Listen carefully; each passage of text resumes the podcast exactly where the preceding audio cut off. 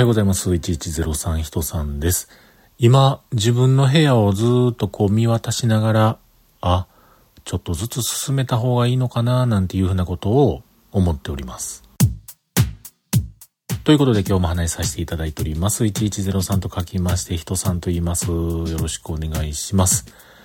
まあね、なんかもう机の上も床の上も一部なんかこう物がこう積み上げられてきてるというようなそんな感じになってきてるんですよね。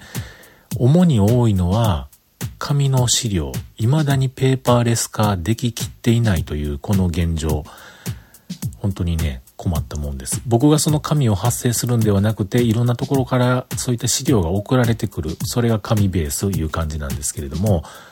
去年か一昨年かも忘れましたが、あの、シュレッダーをね、導入いたしましたが、まあでも何でもかんでもね、シュレッダーかけるのもなんかそのシュレッダーの刃が早く傷むんちゃうかななんていうふうに思うので、個人情報とかね、そういったものが記載されているようなものはシュレッダーで、えー、裁断、断裁しますけれども、その他のもんはね、まあまあまあ、あの、そこに通すこともなく処分をしているというような、そんな感じでございまして、またそういった作業、年末にかけてやらなあかんなっていうふうなことをね、今一つ思いました。それと、もう一つ、粗大ゴミほどではないんですけれども、これどこにほかしたらいいんやろうとかね。うん。あと、塵も積もれば、みたいな感じで、えー、大量のこのプラスチックゴミ的なものも、これもまた、京都市のね、クリーンセンターいうところがあるんですけれども、そこに車に積んで、えー、捨てさせてもらおうかなと。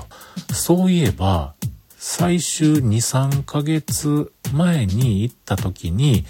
いついつから予約制になりますよ、みたいな話をされてたので、一回ちょっとね、ホームページとかで検索をして予約がもう必要なのかどうか、それをちょっと見てから、ゴミ捨てに行くような段取りをそろそろしていかないとね、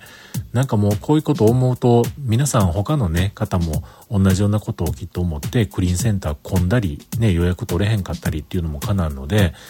早めにちょっとやりたいななんていうようなことを思っております。まあ、とにかくまずは、目の前に見えているいるんだかいらないんだかわからんような ものたちをですね、えー、整理整頓して、えー、片付けなあかんなというふうなことを思っていますよ。うん。